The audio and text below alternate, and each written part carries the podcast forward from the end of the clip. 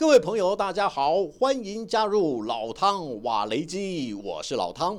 波兰共和国军在滨海城市斯沃维隆基举行一场反入侵演习，扮演敌方的官兵很尽责，模拟中弹倒地的动作十分逼真。守备部队在轮式装甲车的掩护下，朝入侵者的据点推进，准备来个瓮中捉鳖，要将敌人全数歼灭。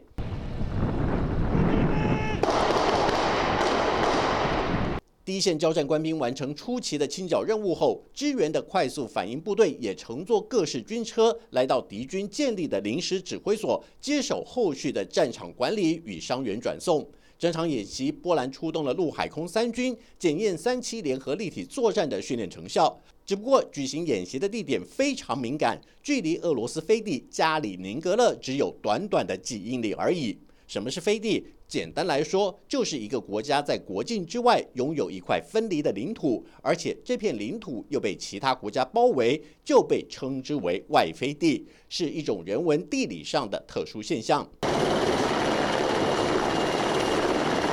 尽管波兰国防军声称这次演习不针对任何国家或地区，但是明眼人都看得出来，演习的假想敌非常明确，头号目标就是俄罗斯。因为俄乌战争的关系，已经让波兰深感威胁。毕竟过去的历史经验告诉他们，一旦俄国在欧洲大陆上展开军事入侵行动，即便波兰不介入争端，但是最后一定会出事。早在17世纪后期，波兰曾经被普鲁士、奥地利和沙俄并吞，也让波兰在欧洲地图上消失了一百二十三年。最后，终于在一次世界大战结束时重新独立。但是才过了四十年，二次世界大战爆发，波兰再度成为纳粹德国与苏联的痉挛，国土又被两强瓜分。即便战后波兰重新复国，但是原先属于波兰的东部领土从此被划入苏联的国境范围，面积约占波兰原国土的百分之四十七。即便后来苏联瓦解，不过这片土地却再也要不回来。分别成为独立后的立陶宛、白俄罗斯及乌克兰的土地，这对波兰人来说是难以忘怀的历史伤痕。尤其波兰和乌克兰还存在一段不容易化解的民族仇恨，因为在二战期间，乌克兰极端民族主义团体为了争取国家独立，曾经大规模屠杀居住在乌克兰的波兰人。根据一项统计数据显示，至少超过十万波兰人在这场屠杀事件中死于非命。这个深仇大恨，双方直到俄乌开战前都还没有化解。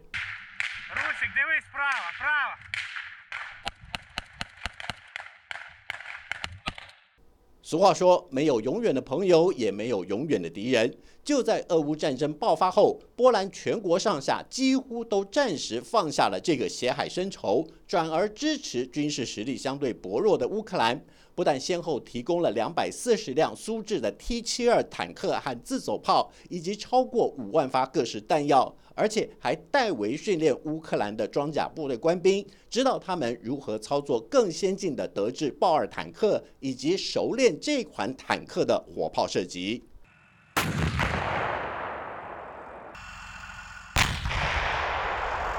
Зеленський, президент України.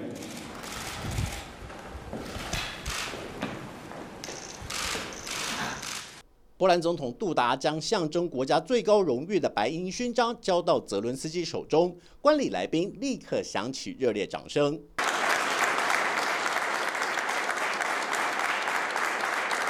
看似一次平凡的赠勋仪式，但是对波兰和乌克兰来说，却是深具历史意义的一刻。波兰总统杜达和泽伦斯基握手相拥，虽然不能解读成两国高层已经放下超过一个世纪的民族仇恨。却能视为双方愿意从历史恩怨中走出新的一步。西方学者分析，泽伦斯基这趟密访华沙的行程，除了感谢杜达的力挺之外，也是向波兰示出善意。在面对俄罗斯的步步进逼，双方唯有更加紧密的合作，才能阻挡各种形式的军事入侵。根据欧盟的一项统计显示，波兰对乌克兰的援助是西方阵营中占全国 GDP 比重最高的前三名。那么问题来了。波兰大手笔支援乌克兰这么多军事装备，难道不怕因此削弱了自身的防卫力量吗？其实波兰早在去年就和南韩达成一项军购协议，买进超过一千六百辆 K2 坦克和 K9 自走炮，而且第一批装备已经在今年三月交付部队使用。除了陆军之外，波兰空军也积极和北约盟国举行各种演练，除了强化伙伴关系外，也是要借鉴俄乌战争的经验，防范于未然。对于波兰大动作援助乌克兰，俄罗斯媒体也引述军方高层的说法，警告波兰及其他国家不要以身试法，妄图介入俄罗斯的特殊军事行动。俄罗斯口中的其他国家指的就是斯洛伐克，因为斯洛伐克国防部在四月中旬公布，已经全数交付乌克兰空军十三架米格二十九战机。斯洛伐克之所以不顾俄国的威胁，在于总理赫格在四月二十四日出刊的《美国外交事务》杂志上发表文章，指出如果乌克兰在这场战争中沦陷，那么俄罗斯的下一个目标就会是斯洛伐克，而且有越来越多的证据显示，俄罗斯很早之前就想染指斯洛伐克。为了不让克里姆林宫的计划得逞，所以斯洛伐克会喊波兰与捷克支持乌克兰，直到俄罗斯军队完全撤出乌克兰土地，彻底结束这种偏激的复仇主义和帝国主义。好了，就到这里，我们下次见。